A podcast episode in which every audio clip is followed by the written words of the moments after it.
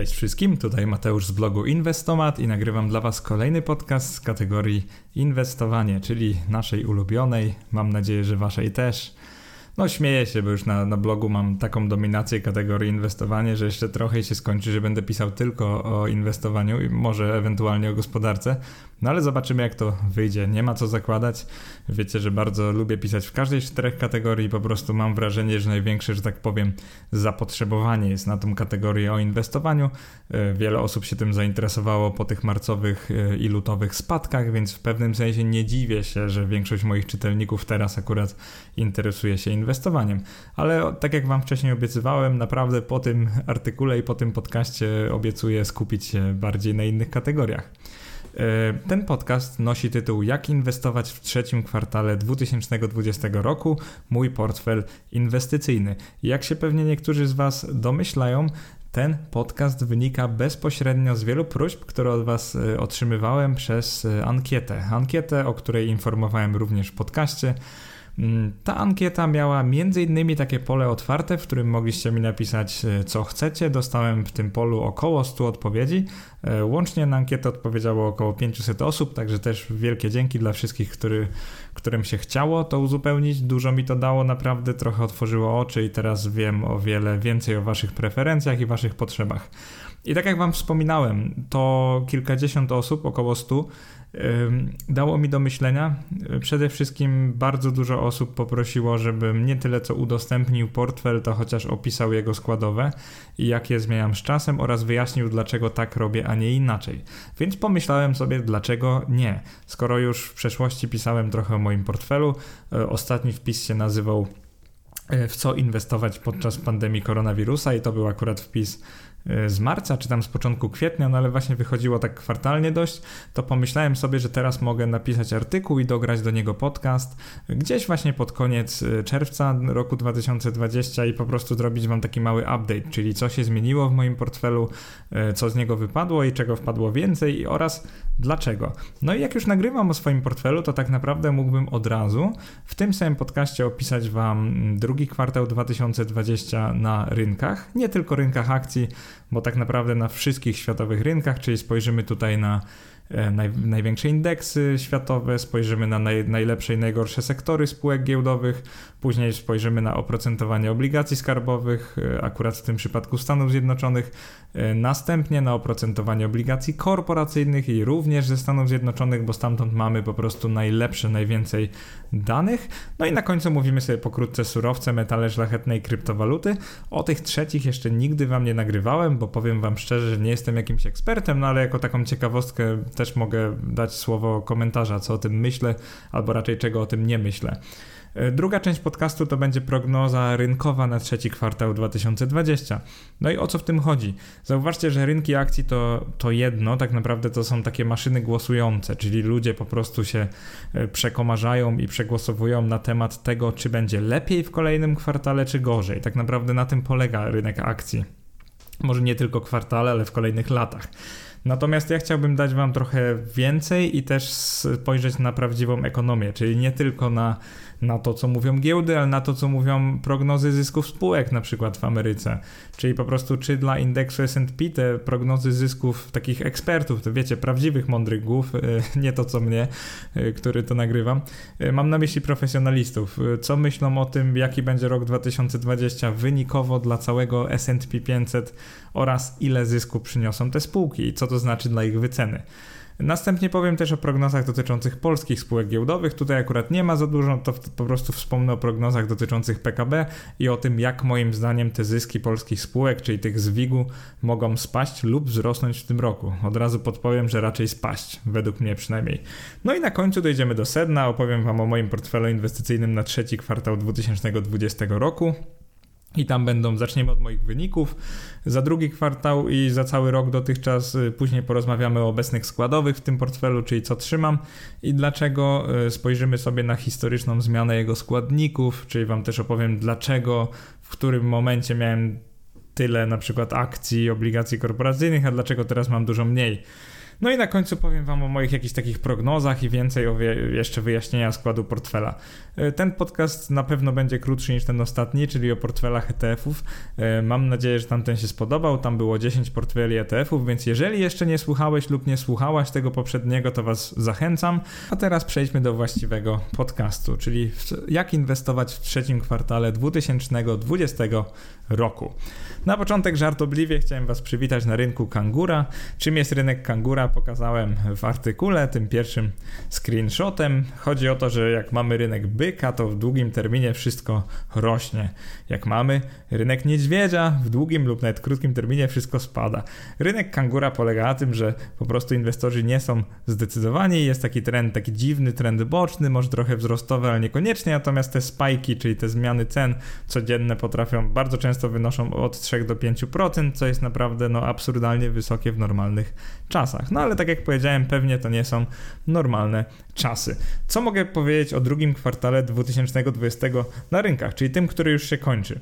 Zacznijmy od tego, że czasy są bardzo ciekawe, a więc na przykład jak spojrzycie sobie na indeks strachu i chciwości, czyli ten, który przygotowuje CNN, co tydzień publikują taki indeks, to jest po prostu indeks nastrojów, czyli wysyłane są ankiety do inwestorów, zarówno profesjonalnych, jak i amatorów, takich jak my. Wysyłane są do nich ankiety i po prostu bada się od tego 0 do 100, jak bardzo optymistycznie są nastawieni do rynków, głównie akcji, tak? Bo tu chodzi o rynki akcji. No i ciekawostka dla was jest taka, że w styczniu tego roku mieliśmy odczyt prawie 100, czyli mimo tego, że COVID już tam grasował w Chinach, to mieliśmy świetne odczyty, maksymalnie szczęśliwe, to się wtedy nazywa extreme greed, czyli ludzie są maksymalnie chciwi. No i taka ciekawostka, że minęły raptem 2,5 miesiąca i spadło to do praktycznie zera. Czyli wszyscy inwestorzy bez wyjątku się bali i nie chcieli inwestować. Teraz co się stało ostatnio? Do czerwca ta liczba wzrosła właściwie do 70, teraz nieco spadła, jest bliżej 50, ludzie są tacy niepewni, czy się nie skończyło paliwo, czy te wzrosty miały sens, czy nie miały sensu, niektórzy myślą, że może ominęła ich okazja życia w marcu tego roku i tak dalej, i tak dalej. Natomiast sedno tego jest takie, że inwestorzy mają bardzo rozchwiane nastroje i sami nie są pewni, z dnia na dzień zmieniają zdanie, czy inwestować, czy nie. No jak zwykle ja bym polecał takie bardziej pasywne podejście, co zaraz zrozumiesz, jak opowiem o swoim portfelu. No ale najpierw omówmy sobie stopy zwrotu na światowych rynkach akcji. Teraz jak to półrocze w zasadzie wyglądało dla większości rynków? Bardzo spójnie, czyli od połowy lutego do połowy marca w zasadzie wszystko spadało i w zasadzie spadało bardzo mocno. Teraz co mam na myśli mówiąc bardzo mocno? Przykładowy taki typowy indeks światowy, dajmy S&P, spadł około 28% w ciągu tego miesiąca. Weźmy jakiś inny, weźmy przedbrazylijski indeks Bovespa. Spadł on o 42%, czyli to jest ogromna liczba. Weźmy DAX niemiecki, spadł on o 35%. Weźmy polski WIG, spadł on prawie o 30%. No mógłbym tak wymieniać i wymieniać. Tak naprawdę tymi indeksami, które spadły najmniej albo prawie nie spadły w tym okresie, były na przykład Chiny, czyli Shanghai 50, on spadł o 9% około, indeks hongkoński też spadł o tylko 11%, więc ja się śmieję, nie wiedziałem, że dożyję czasów, gdzie powiem, że coś spadło w ciągu miesiąca o tylko 18%, no ale takie są fakty teraz, tak trochę żartobliwie rzecz ujmując. I teraz jeżeli weźmiemy sobie drugą część tego kwartału, tak naprawdę drugi okres psychologiczny, bo to jest okres dłuższy, bo to już jest naprawdę kwartał, czyli weźmy sobie końcówkę marca do teraz. Jakby co nagrywam to 22 czerwca, więc jakby jeszcze nie wydaję tego wpisu lub podcastu, no ale też w ciągu tygodnia pewnie nie zmieni się aż tak dużo, więc myślę, że to będzie w miarę aktualne, jak będziecie tego słuchać. Więc ta druga część kwartału, tak psychologicznie, czyli to właśnie jest gdzieś tam połówka marca do teraz, no to oczywiście wszystkie indeksy odbiły. Nie wróciły raczej do tych poziomów sprzed, nazwijmy go kryzysem, ale odbiły przykładowo tam afrykański indeks RPA odbił o 32%, DAX odbił o 33%, Bovespa, która pamiętacie spadła o 41%, teraz odbiła o 38%, S&P oczywiście odbiło o 33%. Tylko jak wiecie, jeżeli coś spadnie o 28%, to musi odbić o jakieś tam 37%, żeby wróciło do zera, około. To wynika z prostej matematyki, że jest niższa niższa baza, więc musi być wyższy wzrost procentowy. To, co chcę wam powiedzieć, to jakby co z naszej perspektywy może być ważne, to to, że nie wszystkie giełdy wróciły do poziomów sprzed koronakryzysu. Tak naprawdę udało się tylko Nasdaqowi, czyli temu Nasdaq 100, to jest technologiczny indeks ze Stanów Zjednoczonych, to oni już przekroczyli 2% ten poziom z lutego. No z lutego, czyli przed spadków koronawirusowych, to jest ważne. Chiny są blisko, bo Chiny mało spadły, mało wzrosły, więc też są gdzieś tak na zero. Później są Stany Zjednoczone, jeżeli chodzi o S&P 500, oni są tak kilka procent w dół i prawdopodobnie niedługo przekroczą to maksimum z lutego. Na to wygląda przynajmniej. RPA całkiem dobrze wygląda, Nowa Zelandia, Japonia, Nigeria, no i już trochę gorzej Niemcy i reszta świata. Polska w tym wszystkim jest dalej na minus 15%, czyli no nie udało nam się wrócić do tego poziomu sprzed. Natomiast, co jest bardzo ciekawe, to, które z tych indeksów są teraz wyceniane defensywnie, które ofensywnie, agresywnie i tak dalej. Dla was będzie bardzo ciekawe to, jak właśnie porównamy sobie te współczynniki ceny do zysku w tej chwili i spojrzymy jeszcze, co rosło lub co spadało, bo bez kontekstu to nie ma sensu. Zacznijmy od tego technologicznego Nasdaq 100, które radzi sobie najlepiej ze wszystkich indeksów. Jesteśmy już kilka procent na plusie wobec lutego tego roku. No ale wskaźnik cena do zysku jest rekordowo wysoki, tam 31 w tej chwili wynosi, czyli w skrócie gdzieś średnia spółka z tego indeksu zwraca się w 31 lat. To jest duże uproszczenie. No i teraz uwaga, w tej chwili się zwraca w ciągu 31 lat, ale ten wskaźnik może znacząco wzrosnąć po drugim kwartale, czyli jak będą teraz raporty spółek za drugi kwartał. W Stanach one są akurat jakoś w lipcu, w Polsce w połowie sierpnia, tak żebyście pamiętali. Jak wyjdą te raporty, to sami zobaczycie, że prawdopodobnie ten wskaźnik ceny do zysku, czyli price to earnings, PE po angielsku, może drastycznie wzrosnąć. Nie wiem, czy tak będzie, ale no, potencjał jest nawet, żeby wzrósł do 40, a zwykle jak wynosi 40 dla danego indeksu, a tu jest 100 spółek, to jest on bardzo spekulacyjny. I teraz na drugim biegunie zupełnie mamy przykładowo Polskę. Tak naprawdę Polska wraz z Nigerią oraz Hongkongiem są takimi trzema najtańszymi giełdami z tego zestawienia. To jest bardzo ciekawe, bo Polska ma ten współczynnik cen do zysku. W tej chwili mówię oczywiście o WIG-u, czyli te 300 coś spółek z WIG-u, naszego głównego indeksu giełdowego, są teraz na poziomie około 11, tam jest chyba 10,72, jak wczoraj sprawdzałem. I co ciekawe, my jesteśmy jeszcze 15% w dół od tego dołka, przepraszam, nie od dołka, tylko od lutego, czyli sprzed dołka jesteśmy jeszcze 15% w dół, więc mimo, że wszyscy obserwują ogromne zwyżki na naszym indeksie, to jesteśmy jeszcze bardzo daleko tego maksimum poprzedniego. Nasz wskaźnik cen do zysku jest bardzo niski, czyli tak naprawdę no, wygląda na to, że Polska jest okazyjnym rynkiem. No i teraz stop, zanim pomyślimy za dużo, takie połowiczne wnioski na razie mogą być takie, że być może te rynki wschodzące, czyli właśnie tak jak wam powiedziałem, Nigeria, RPA, Polska, Chiny, mogą być tak zwanym the next big thing, czyli mogą być po tym kryzysie no, najlepszą inwestycją, bo dlatego, że są po prostu tanie, czyli jeżeli kupicie dywidendówkę z Polski, możecie czasami liczyć na jakieś 6-7% brutto rocznie. Jeżeli kupicie na przykład ETF-a na dywidendówki, dajmy na to amerykańskie, to możecie liczyć na może 3-4% brutto i samo to powinno dać wam do myślenia. Czyli po prostu nawet z tej perspektywy warto będzie inwestować na przykład w polskie spółki. Co oczywiście nie oznacza, że w tej chwili. I zaraz wam powiem dlaczego. Spójrzmy sobie teraz na sektory spółek giełdowych. Tutaj jest dość ciekawie, ale myślę, że sporo przewidziałem w innym wpisie. Akurat do niego nie dograłem nigdy podcastu. Wpis się nazywa "Które branże na giełdzie mają szansę wygrać z koronawirusem" i też go wypuściłem w okolicy kwietnia. Tam napisałem mniej więcej tyle, że w tej chwili taki najlepszy stosunek wyceny do wyników i do wpływu koronawirusa, czyli ten wpływ koronawirusa jest najmniejszy albo nawet pozytywny na tę branżę. Powiedziałem, że według mnie jest to właśnie IT, że jest to farmaceutyka i jest to taka podstawowa konsumpcja.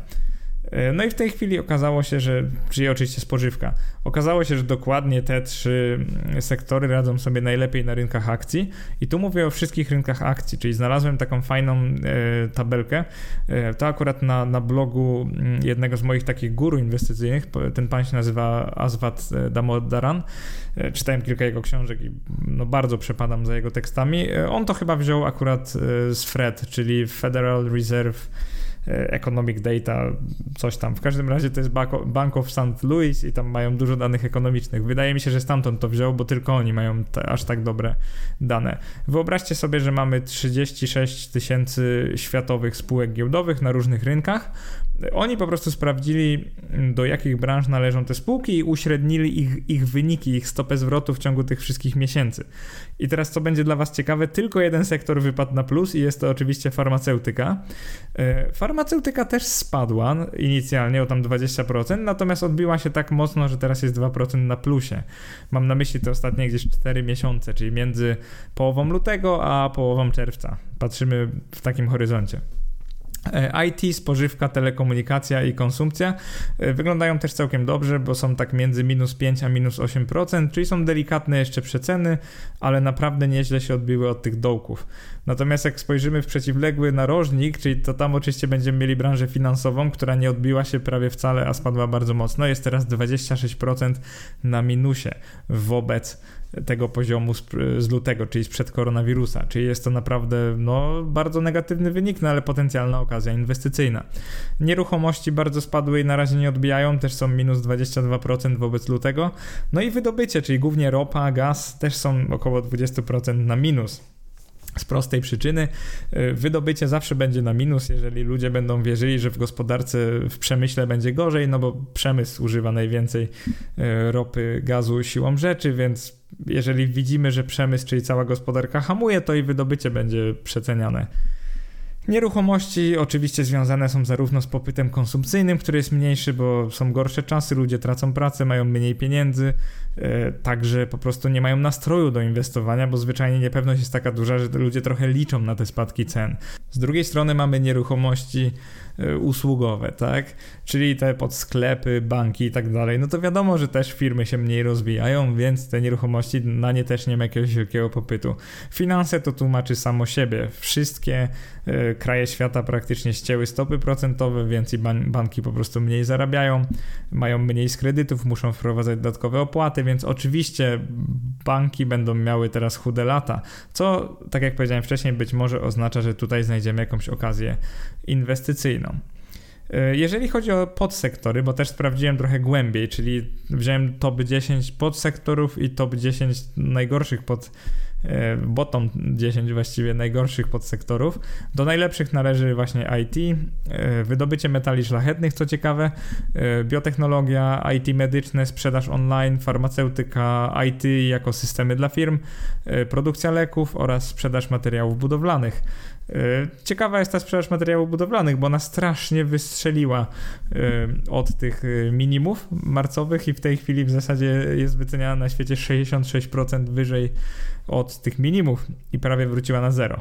Najgorsze 10 to jest oczywiście, najgorsze w ogóle jest lotnictwo cywilne, 35% w dół od lutego, później finanse jako ubezpieczenia, później właśnie ropa i gaz, następnie lotnictwo wojskowe, finanse, media, hurtowi sprzedawcy żywności, co ciekawe, oraz hotele, hazard, finanse i dystrybucja gazu i ropy.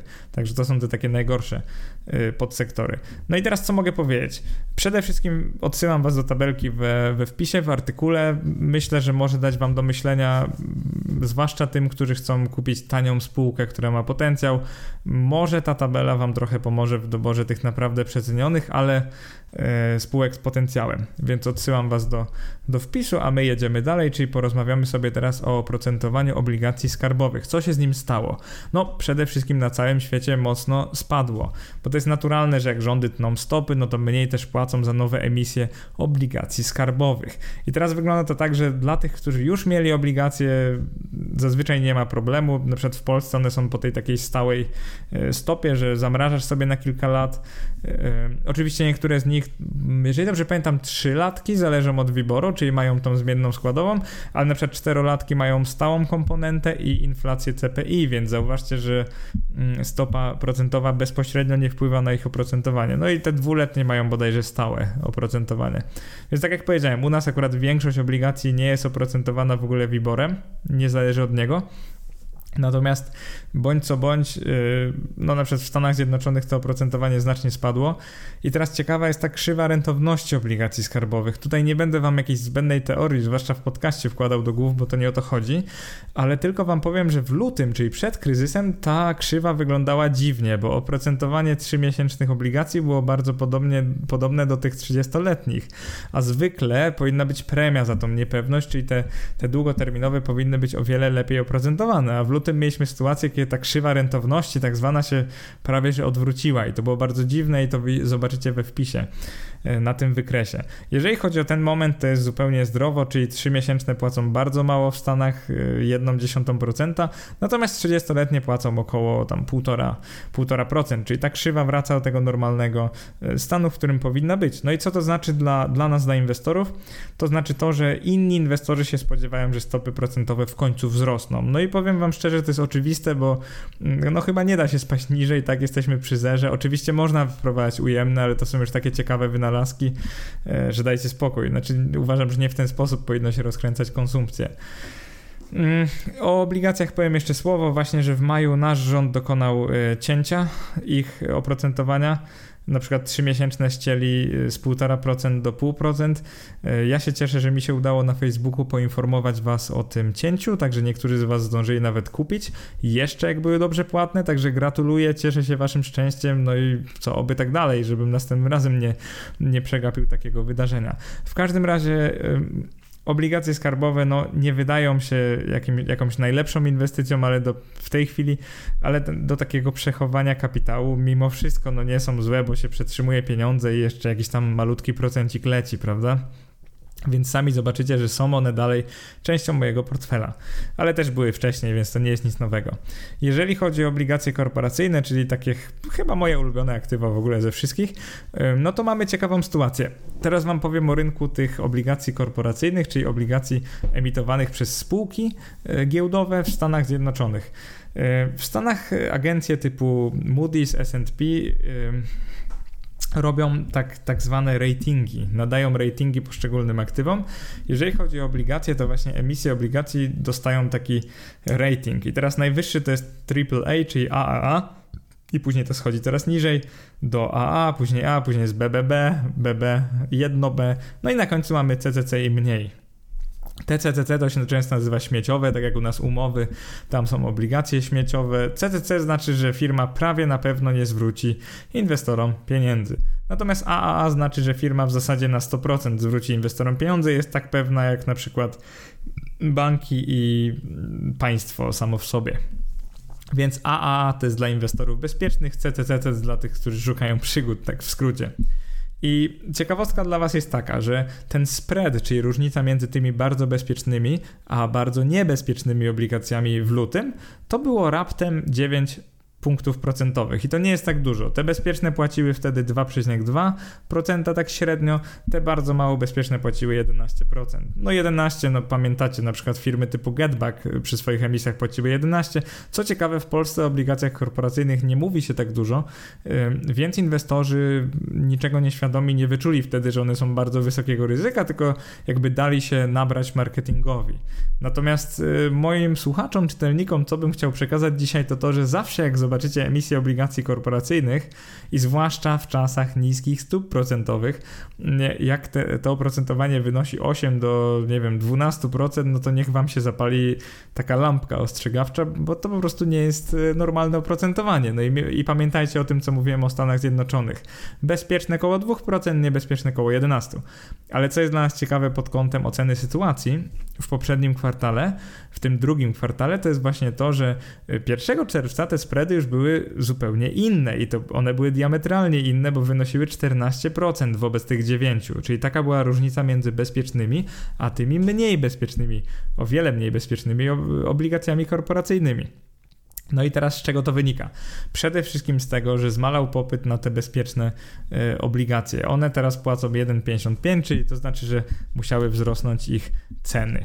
I Jakby mnie to nie dziwi, bo w tych czasach naprawdę inwestorzy szukają czegokolwiek, co jest bezpieczne i płaci więcej niż obligacje skarbowe, więc naturalnie wzrósł na nie trochę popyt w tych miesiącach niebezpiecznych, natomiast teraz naturalnie zmalał i ludzie szukają czegoś więcej. I co ciekawe, te obligacje CCC i mniej teraz płacą 15%, czyli bardzo dużo. Oznacza to w praktyce, że spadła ich cena, czyli można je taniej kupić na rynku wtórnym na giełdzie, dlatego to oprocentowanie wzrosło o 15%. Nie dlatego też, że nowe emisje muszą być lepiej oprocentowane. No i z czego to wynika? Dlaczego one tak staniały? Dlaczego ludzie uciekli od niebezpiecznych obligacji korporacyjnych? Odpowiedź jest prosta. COVID i prawdziwa gospodarka. Ludzie, po prostu inwestorzy zwłaszcza, boją się tej niepewności. Niepewność jest ogromna i nagle trzymanie takiej spółki, która ma obligacje z ratingiem CCC lub mniej, jest takim półszaleństwem i tak naprawdę nie różni się wiele od trzymania akcji bardzo spekulacyjnej spółki, która w każdej chwili może upaść. Więc jeżeli chcecie okazji inwestycyjnej, upatrywałbym jej teraz raczej w obligacjach o ratingach gdzieś tam BB oraz B, czyli tych takich gdzieś mniej bezpiecznych, ale mimo wszystko o wiele bardziej niż te najgorsze.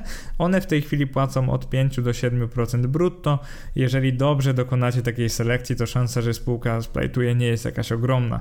Więc to, co chcę wam powiedzieć, że obligacje high yield, są na nie też ETF-y, może są nawet niezłą okazją.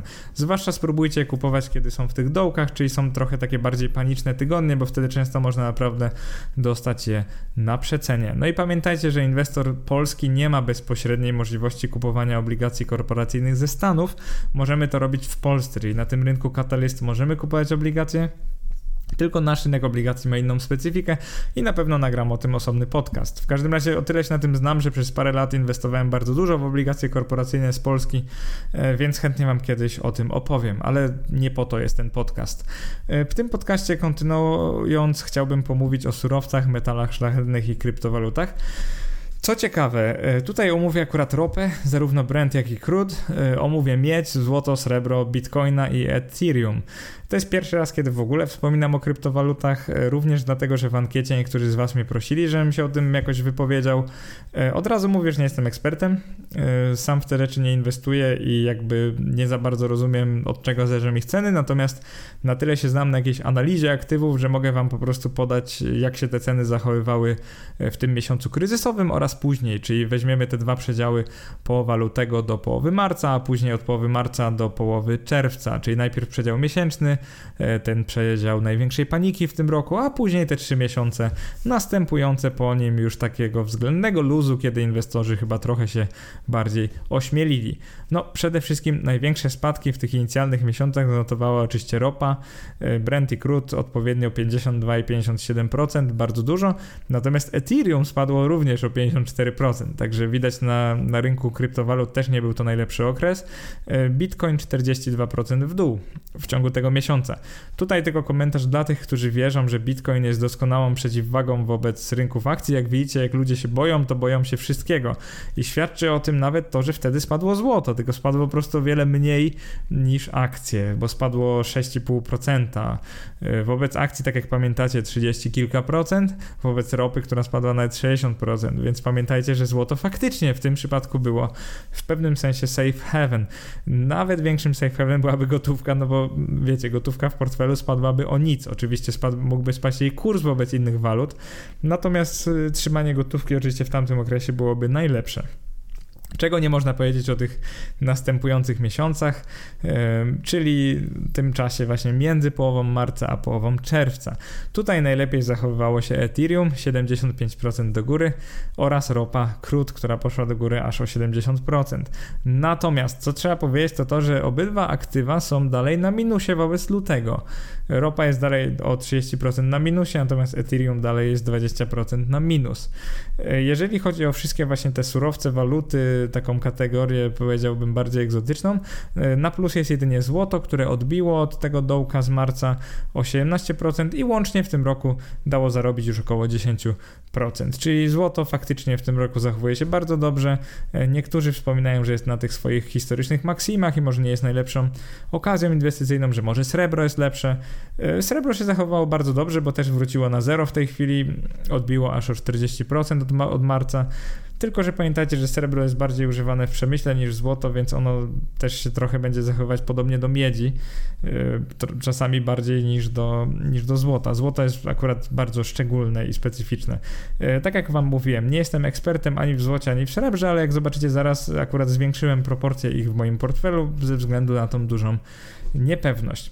Jeżeli teraz wśród tych surowców, metali i kryptowalut chcielibyśmy szukać okazji, to moglibyśmy liczyć na dalszy sentyment na złocie i srebrze. Nie jestem oczywiście tego pewien, ale na przykład ropa wydaje mi się zbyt ryzykowna, chociaż tania historycznie, ale dalej nie wiadomo, jak sobie będą brać gospodarki. Miedź jest uzależniona od poziomów produkcji, zwłaszcza tego high-techu, tak zwanej komputerówki. W tej chwili ta produkcja wygląda rekordowo kiepsko, no oczywiście jeżeli się odbije, to miedź też. Nie mam pojęcia, jak się zachowają kryptowaluty, bo szczerze mówiąc nie mam pojęcia, od czego one zależą. Jeżeli wy się na tym znacie, jeżeli ty, czytelniku, słuchaczu, chcesz mi coś tam powiedzieć, wiecie, ja bardzo lubię dyskusję pod wpisami, więc jeżeli macie coś do powiedzenia na ten temat, no to zapraszam, podyskutujmy, może czegoś od was nauczę, bo tutaj przyznaję szczerze, że jestem trochę laikiem, więc nie będę udawał jakiegoś tam wielkiego eksperta, bo zwyczajnie się na tym nie znam. To jest chyba rzadkość, że jakiś autor w polskim internecie tak mówi, ale też nie uważam, że nie wiadomo kogo, tylko sobie po godzinach inwestuję. Podobnie jak wy pewnie. Jeżeli chodzi o to myślę, że to zamyka kwartał drugi. Zaczniemy teraz rozmawiać o kwartale trzecim i krótko o prognozie rynkowej na ten kwartał. I teraz wróćmy sobie na chwilę na ten kolejny kwartał, czyli trzeci. Wróćmy sobie na chwilę do tych wycen i do tego współczynnika cen do zysku. Zwykle mówi się, że taki racjonalny poziom dla indeksu lub spółki to jest między 10 a 20-krotnością jej rocznego zysku netto, czyli po prostu cena do zysku wynosi od 10 do 20.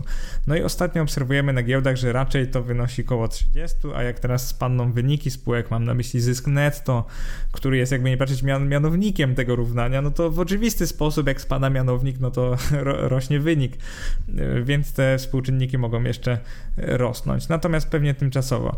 Bardzo ciekawe prognozy zysków dla spółek amerykańskich znalazłem w internecie anglojęzycznym.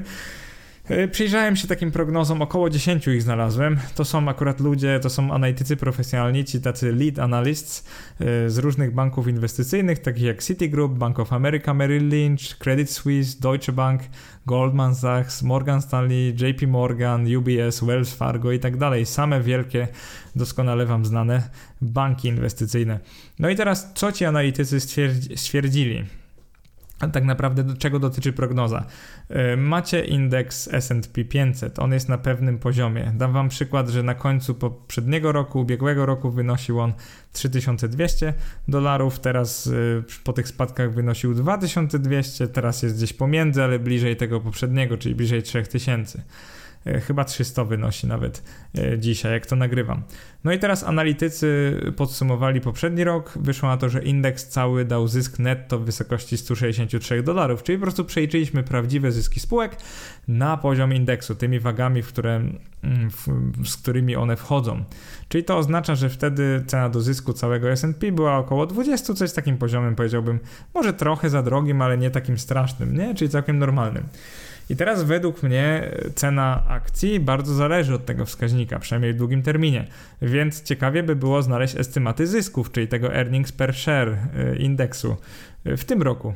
No i znalazłem takich estymat ponad 10 i co mówią analitycy?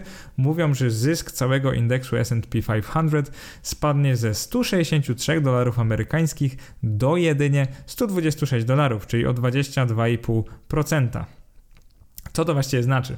To znaczy mniej więcej tyle, że jeżeli poziomy akcji wróciły teraz do tych leveli właśnie z końca roku albo z lutego 2020, a zyski spadną o 22% faktycznie, to będziemy mieli do czynienia z takim poziomem ceny do zysku około 25-30, czyli takim powiedziałbym niebezpiecznym poziomem. Natomiast jeżeli spadną jeszcze bardziej, to poziom będzie jeszcze gorszy. I dlaczego to wszystko mówię? Mówię wam to dlatego, że zauważyłem, że teraz dominuje teoria, że mamy wielkie odbicie, już będzie hossa. No i być może tak jest, dlatego w portfelu też mam trochę akcji. Natomiast o tyle powątpiewam, że jak zwykle jak wychodzą wyniki i te wskaźniki się zmieniają, to też inwestorzy wtedy się budzą i zauważają zaraz, ja nie chcę trzymać w moim portfelu za $100 spółki, która ma wypłacić na przykład $1 dywidendy w przyszłym roku, że to jest po prostu za mały zwrot, chcieliby na przykład dostać $4-5, więc oni zaczną reagować może nawet trochę panicznie na te wyniki, no chyba, że już się zupełnie oderwaliśmy od wyników, ale to jest inna kwestia.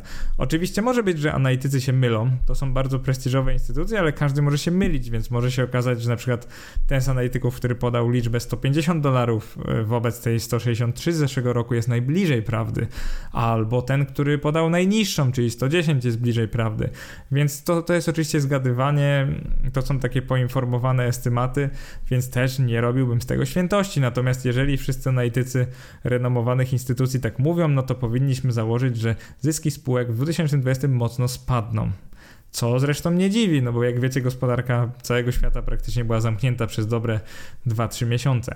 I teraz jeżeli chodzi o prognozy polskich spółek giełdowych, my niestety nie mamy takiego zwyczaju, że nasi analitycy publikują prognozy dla całego indeksu. Niestety w Polsce takie coś się nie dzieje.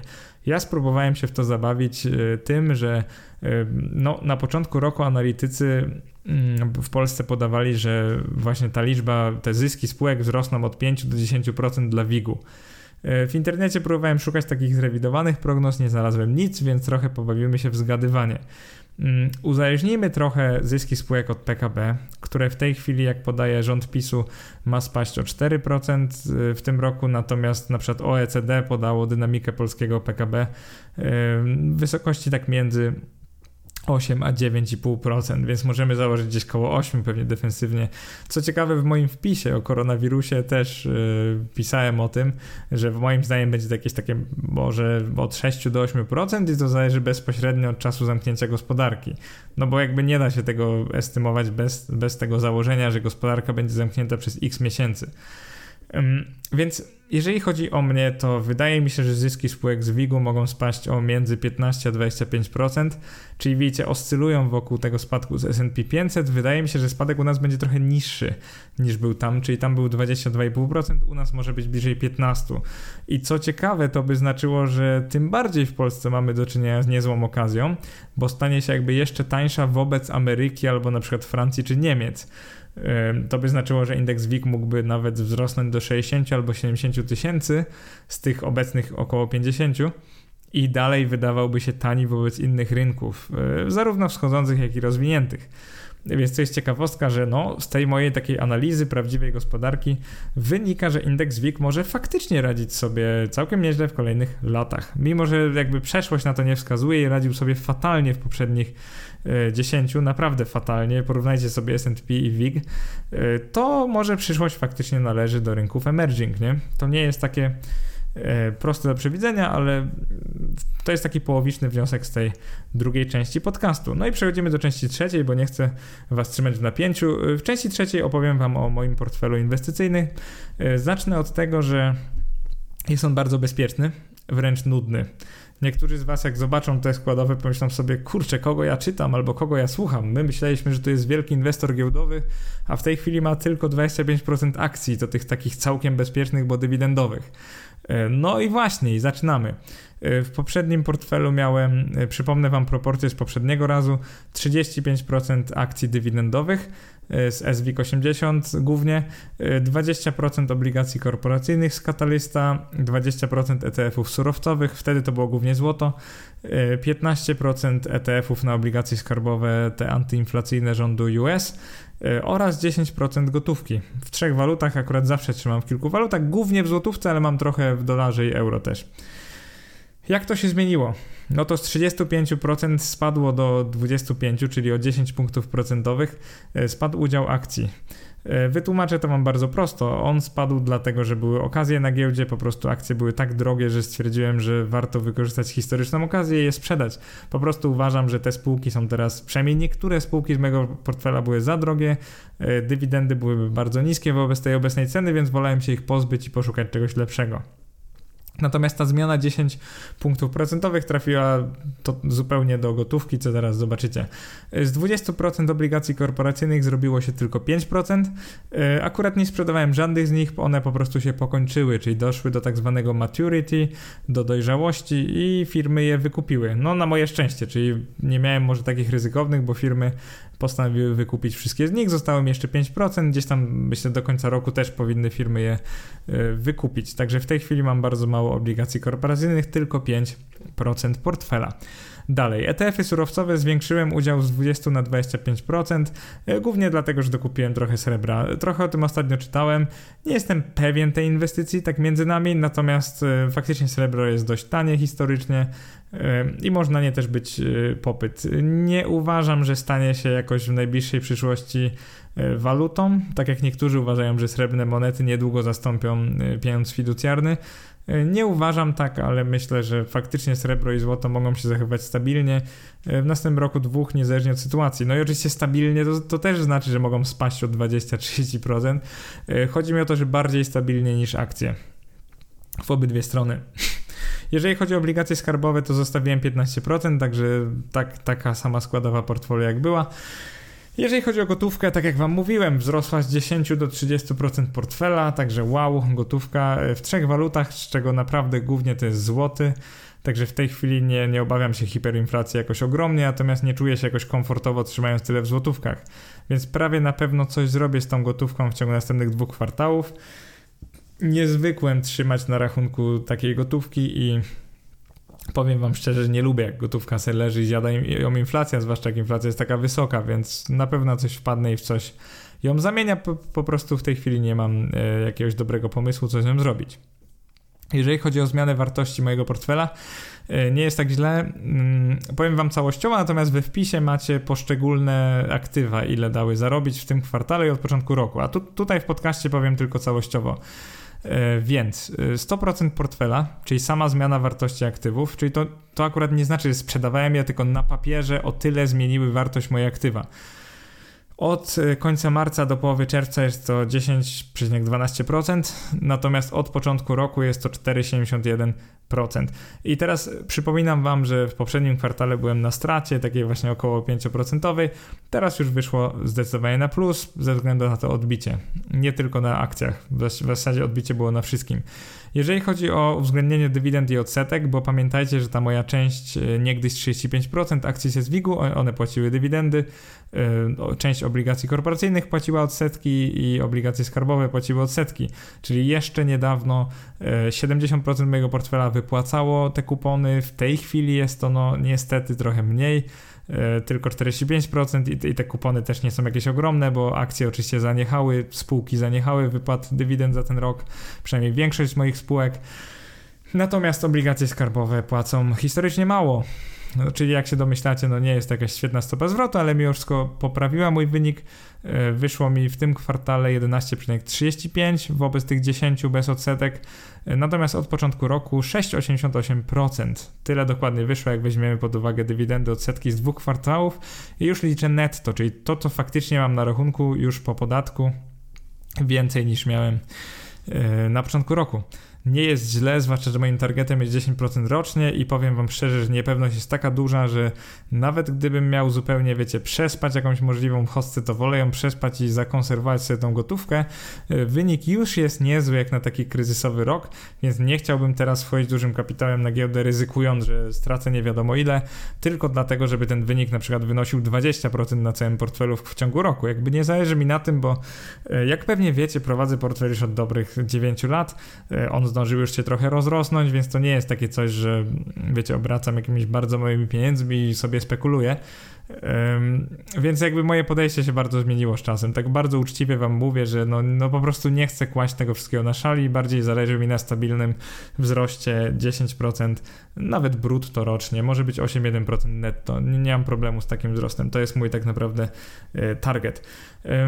Trochę wam teraz wyjaśnię obecne składowe i teraz pomyślicie sobie, jak człowiek mający 30% gotówki w portfelu inwestycyjnym może wam pisać w ogóle artykuł i nagrywać podcast o tytule jak inwestować w trzecim kwartale 2020 roku. Że to jest trochę ironiczne, no bo skoro ma tyle gotówki i kruszców, to być może nie wie, co z nią zrobić. I trochę tak jest. Faktycznie mój portfel jest super defensywny, także kajam się przed wami. Pewnie większość z was ma o wiele więcej akcji niż ja w tej chwili. Może wam to wyjdzie na plus. Właściwie to tego wam życzę, żeby to się skończyło wielką hossą. Ja się nie będę wtedy czuł tak źle, ponieważ mam dalej 25% akcji i może dokupię z czasem. Więc moje podejście jest takie, że jeżeli będą dobre czasy, to dalej mam bardzo dużo mimo wszystko akcji, więc te akcje będą sobie rosły i wypłacały fajne dywidendy, a z czasem najwyżej kupię więcej, no trudno.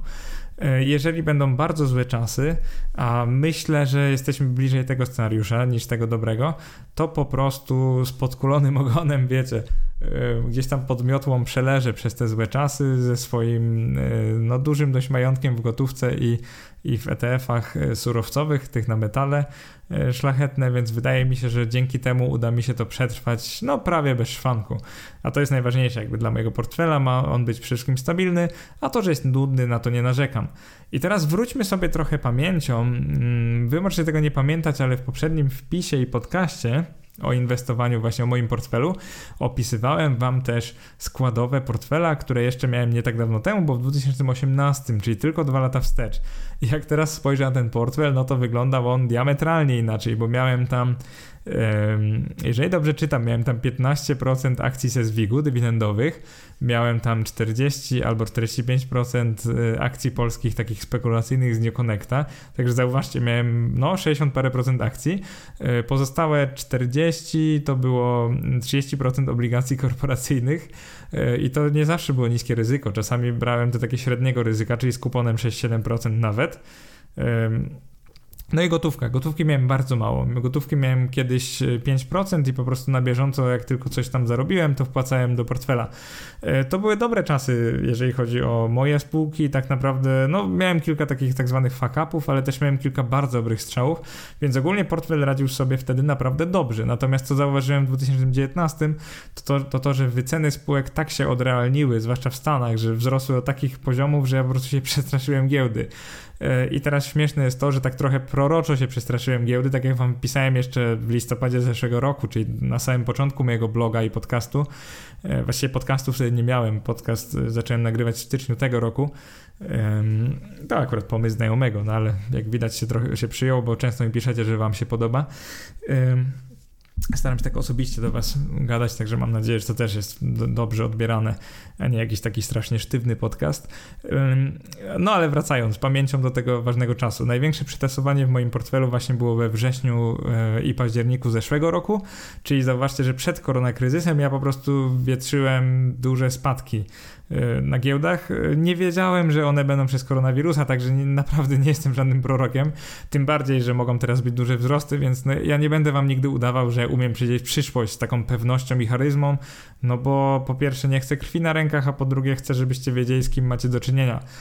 Ja się trudnię przede wszystkim w szukaniu bankrutów, w szukaniu okazji na przykład na rynku obligacji korporacyjnych, na rynku akcji również, lubię statystyki, lubię sprawdzać, co płaciło wysokie dywidendy w ciągu ostatnich lat, natomiast absolutnie nie lubię wkładać ludziom do głów, co mają inwestować albo co jest najlepszym pomysłem, więc mój portfel przeszedł ze skrajnie niebezpiecznego w skrajnie bezpieczny w tylko 2 kwartały.